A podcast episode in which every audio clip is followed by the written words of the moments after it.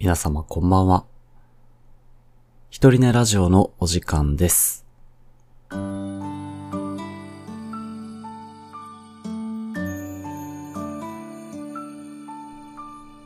のラジオは私ユッキンが一人寝の寂しさを紛らわせるために一人寝の皆様へ向けて一人語りを行う一人ぼっちの寂しいラジオです。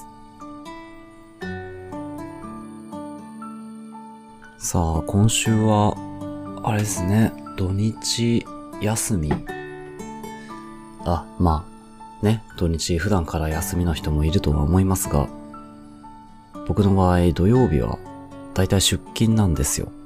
仕事なんですけど、今週は祝日が土曜日ということで、え、嬉しい2連休でございます。でもあれですね、普段土日休みの人にとっては土曜日が祝日っていうのは嬉しくないですよね。そうだわ。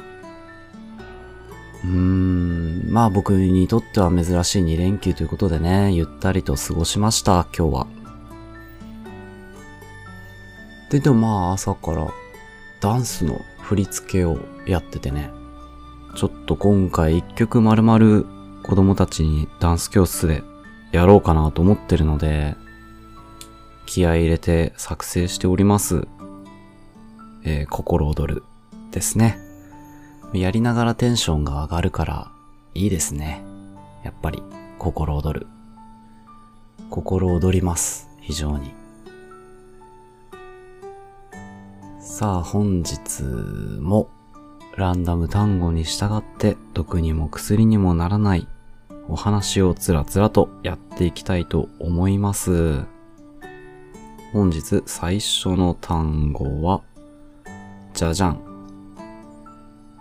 作曲、負の連鎖、ハサミ。負の連鎖って、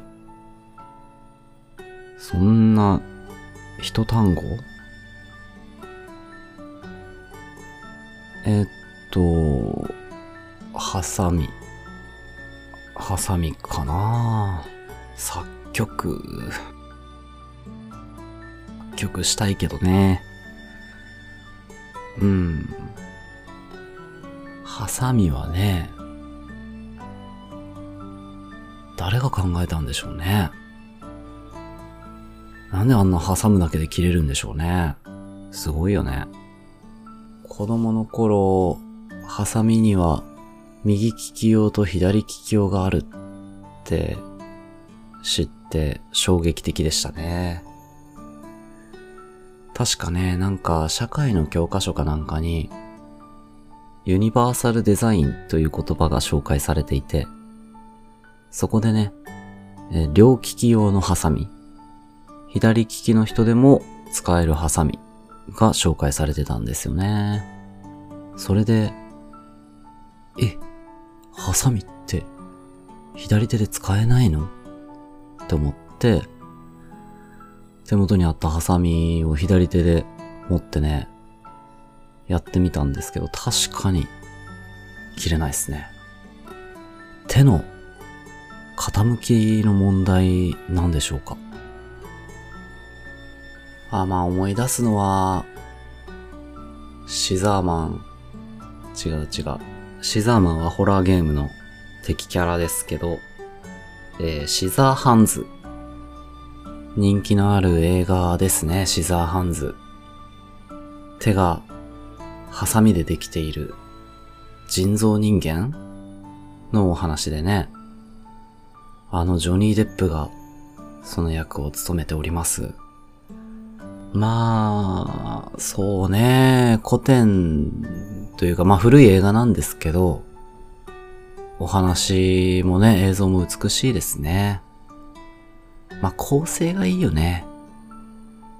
最初ね、雪が降ってる、おばあちゃんとね、孫の描写から入って、で、おばあちゃんの昔話という形で、シザーハンズの話が語られていくと。まあ、なぜ、その雪が降っているのかっていう理由につながっていく、まあ、過去のストーリーですね。ハサミ手がハサミだから、愛した相手も抱きしめることができないっていう、悲しき人造人間、キャラクターのお話でね。まあ悲しくも美しい恋の物語ですね。まあ実際のところね、手がハサミだったら困るね。ハサミ、なんかカミソリみたいな感じなんですよね。もう歯自体鋭いから、何するでもまあ切ってしまうっていう。非常にね、その存在自体が文学的なキャラクターだなと思いますけどね。もし、まあ自由に手をね、普通の手とハサミと使い分けられるとしたら、まあ便利かもね。いろんなものが切れるハサミね。ワンピースにね、全身ハサミ人間、チョキチョキの実の能力者が出てきましたよね。稲妻。大体何でも切れるっていうね。めちゃめちゃ強くない？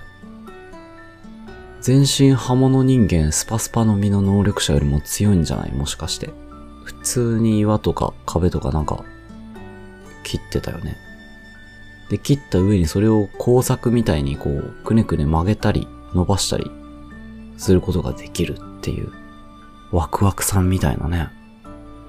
それだったら、まあ手がハサミでも、いいかも。あんなに器用に使えたらね。でも、学童のハサミがあんまり切れなくなってきて、新しく買いに行ったんですよ。100均とかじゃなくて、まあ、ホームセンターに買いに行って。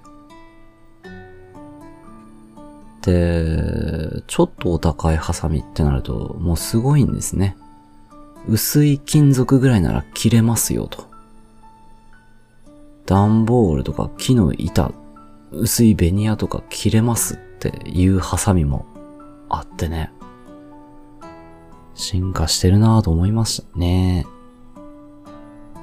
あとは、ハサミといえば、ハサミムシとか、クワガタもハサミって言うかな。クワガタの角は。あと、カニのハサミとか。カニに挟まれたことあります？カニやクワガタに挟まれたことはありますか？僕はあります、両方。いや、まあ一回は挟まれといた方がいいっすね。こんな小さいやつでもこんな力あるんかい？っていうね。自然との触れ合い。生き物への畏怖の念が湧きますね。一体から。カニに挟まれたら。クワガタも痛い。だから、ちっちゃいやつでも結構痛かったから、タラバガニとかさ、あんなでっかい奴らのハサミで挟まれたらほんと、ちょん切れる可能性あるよね。ないのかな？まあ、食べるのは好きですけどね。ハサミの部分。なんかね、気持ちがいいよね。パキッとこう、ハサミを開いてね。そのカニの殻をね、でっかいキッチンバサミでこう切っていって、開いてっていうのは、まあめんどくさいんだけど、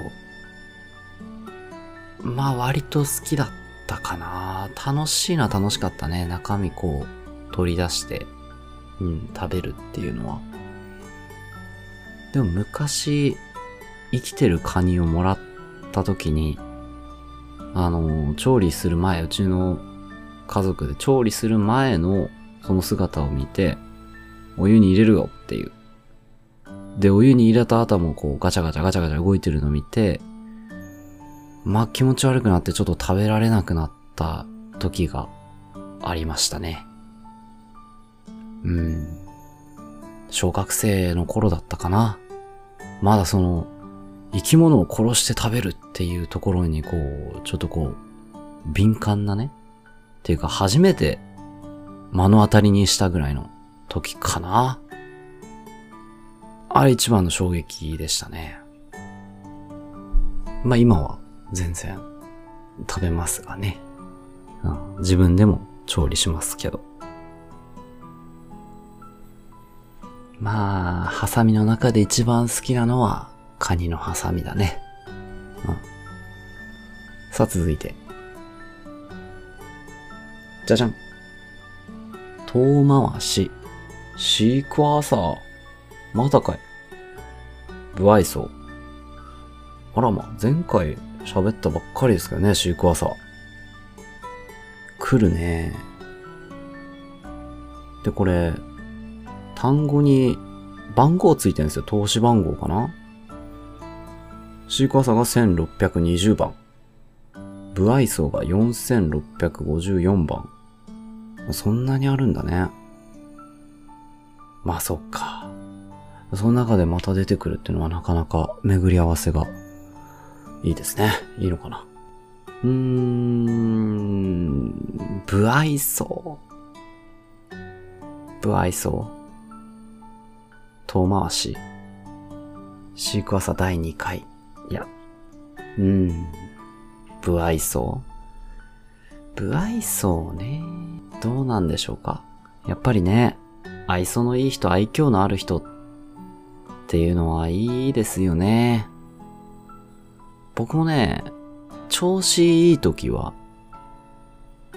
あの、愛想いいんですけどね。初対面の人に対しても、愛想いいモードになってしまえばね。まあでも気抜くとやっぱ不愛想になるね。慣れてくるとね。職場とかでも慣れてくれば慣れてくるほど不愛想になるかもな受け答えとか。良くないですね。あの、エネルギー使うんですよ。だから、愛想を身につけるっていうか表現するのにね。天然物じゃないから、人力でなんとか頑張って愛想を作ってるから、しょっぱなはそういうエネルギーも出していくんだけども、日常になってくるとちょっと難しいっていう。だから本当にね、天然のこう、いつも愛想がいい、愛嬌がある人っていうのが尊敬します。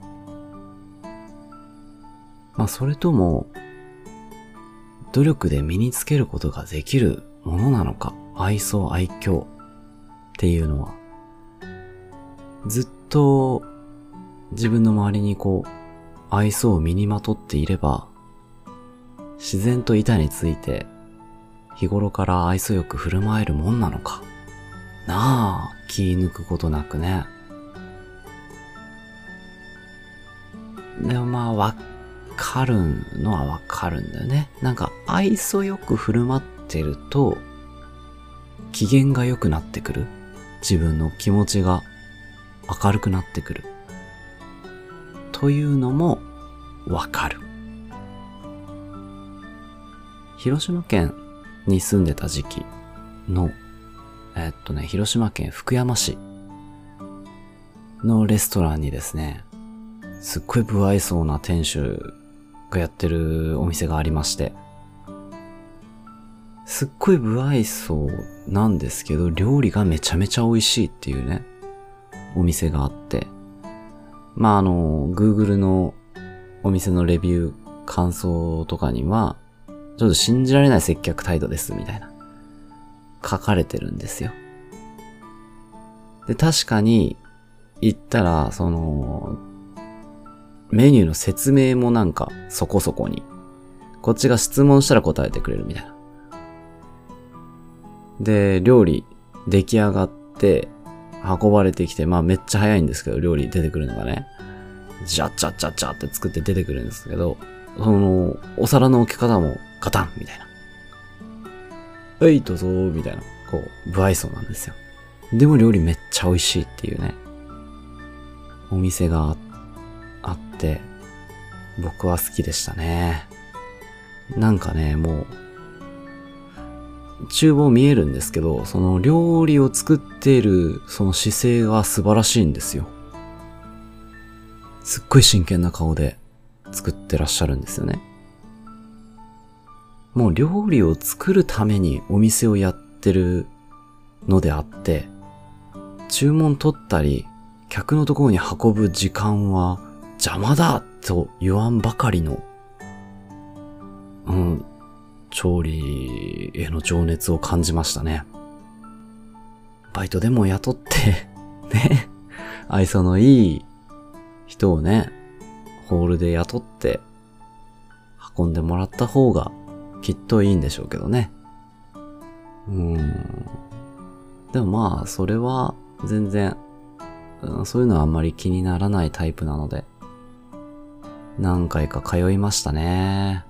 リゾットが絶品でですね、非常に美味しかったんですよ。また行きたいけどな、もう、お店の名前も場所も忘れてしまったな。あそこは。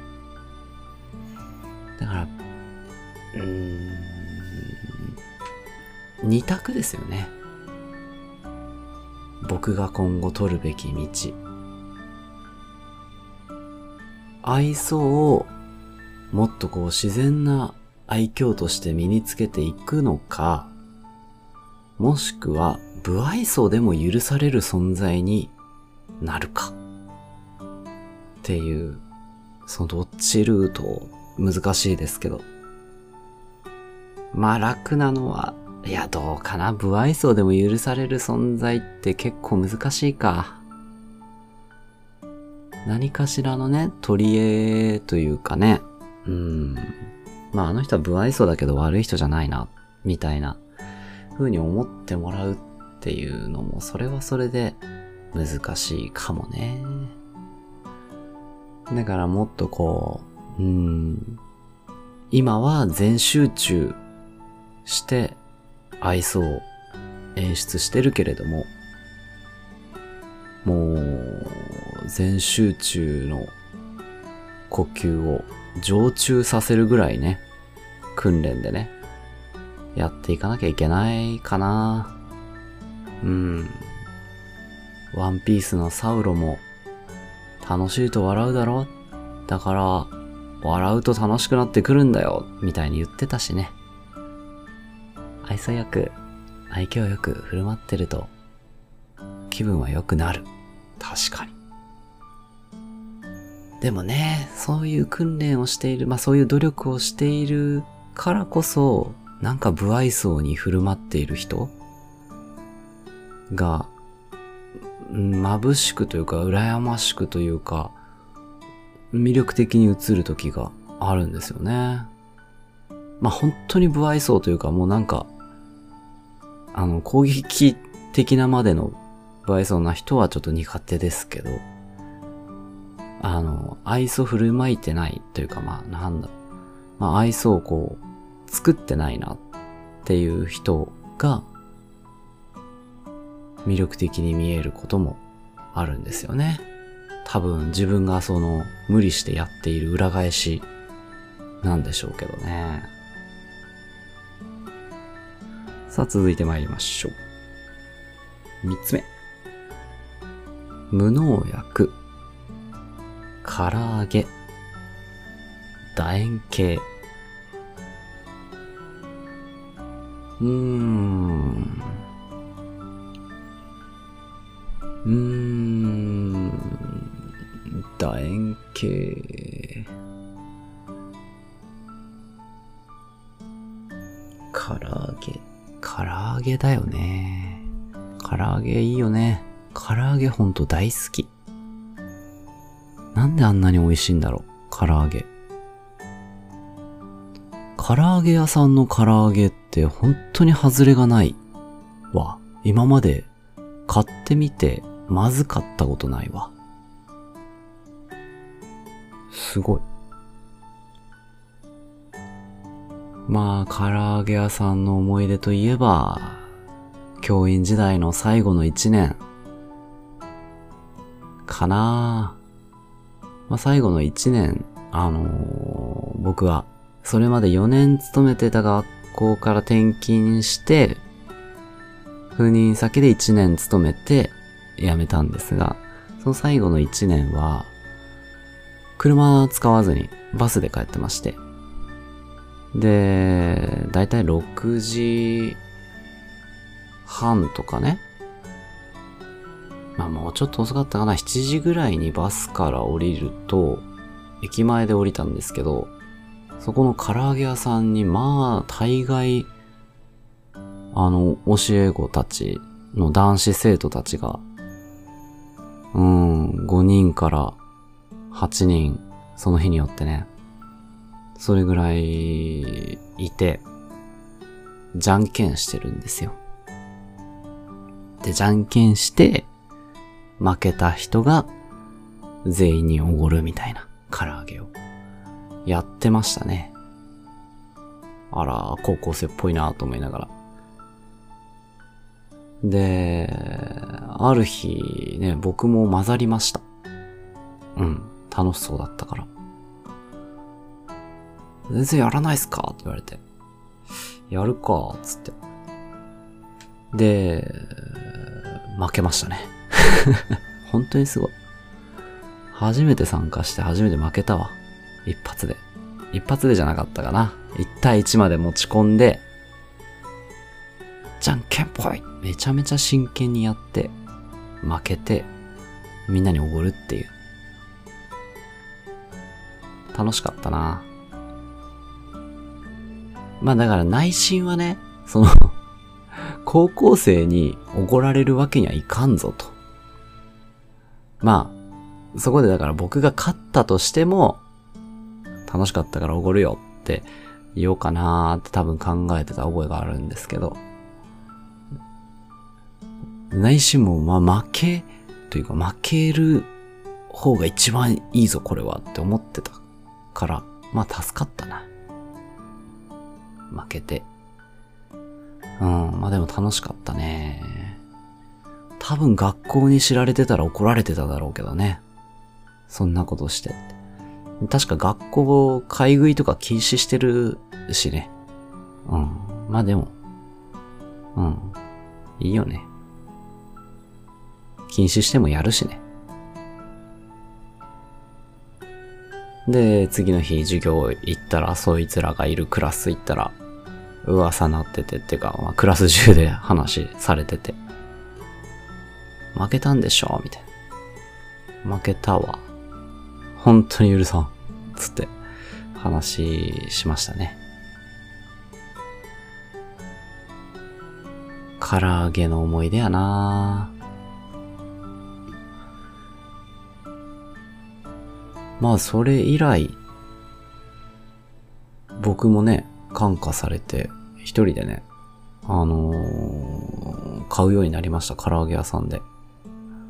それ以来僕も感化されて唐揚げ屋さんで唐揚げ買うようになって、タレの種類がね、タレ、塩とかね、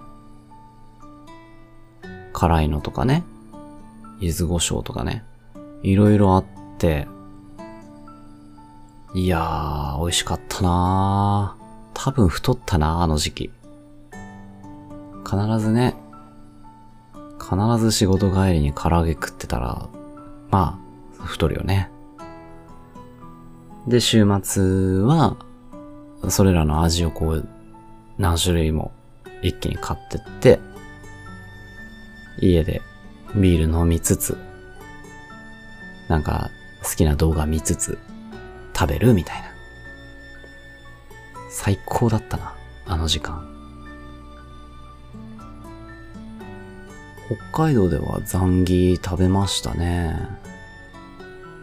あの、泊まったところで出してもらってね、泊まったご家庭で作ってもらって。まあ、唐揚げとザンギの違いはよくわかんないんだけど、正直ね。まあでも美味しかった。すごく美味しかった。で、そういえば自分で作ったことないわ。唐揚げって。え、ほんとだ。まず一人暮らしで、揚げ物専門なま、この間チキン南蛮は作った。でもその揚げ焼きみたいな油少なめでやったから、唐揚げとなると、なかなか、ねえ。唐揚げは唐揚げ粉で、唐揚げ粉を買って作ったらいいんでしょうか？そうだなぁ。か、だから、作ってもらったのを食べるか、店で食べるとかね。まあ、あとコンビニで唐揚げくん買うか。ホットスナックの唐揚げ棒もよく買ってたか。唐揚げ棒買ってたな。大学生の時。唐揚げくんより唐揚げ棒の方が多かったな唐揚げくんは食べたことあるけど、あんまり覚えてないな学童に子供がお昼ご飯で持ってくる時もありますけどね。唐揚げくんって美味しいんだっけ？でもまあ美味しいのか。人気ですもんね。で、それよりは、まあ唐揚げ棒とか、揚げ鶏あの、7チキとか、L チキとかね、ファミチキとか、の方が買うかな。やっぱ居酒屋で食べることが一番多いか。もうレギュラーメンバーだもんね。居酒屋に行ったら。唐揚げは。若鶏の唐揚げ。ねえ、居酒屋で唐揚げ食べ放題の日とかあったら、いいのにな。絶対行くな。フライドポテト食べ放題の日に行ったことはあるけどな。唐揚げ食べ放題はさすがに、お店きついか。2000円で唐揚げ食べ放題とか。だったら、まああんまり行かないか。2000円は高すぎ ?1500 円。1000円、1000円で食べ放題は多分赤字だもんな。ものすごい赤字になりそうだもんな。でもそれぐらい、ねえ、1000円食べ放題にして、お客さんとわーっと集めて、ってやってほしいね。夢あるね。唐揚げ1000円食べ放題。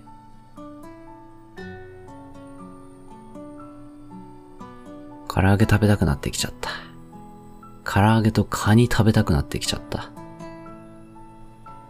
うーん。揚げたてのカリカリの。いかんね。寝る前に、いかんね。ちょっと食べ物をランダム単語に出てきてもらったら困るな。よし、じゃあこれ以上食べたくなる前に、こんなところにしておきましょう。本日は、ハサミ、ブアイソ、唐揚げ、でございました。うーん。まあ、皆さんもね、ぜひ、不愛想に日々を過ごしていきましょう。うん。愛想よく過ごしてももちろんいいんですけどね。なるべく不愛想に過ごしていけたらなと。僕の本当の理想はね、そう思います。さあ、本日もここまで聞いてくださり、ありがとうございました。それでは、またコーヒートークにてお会いしましょう。おやすみなさい。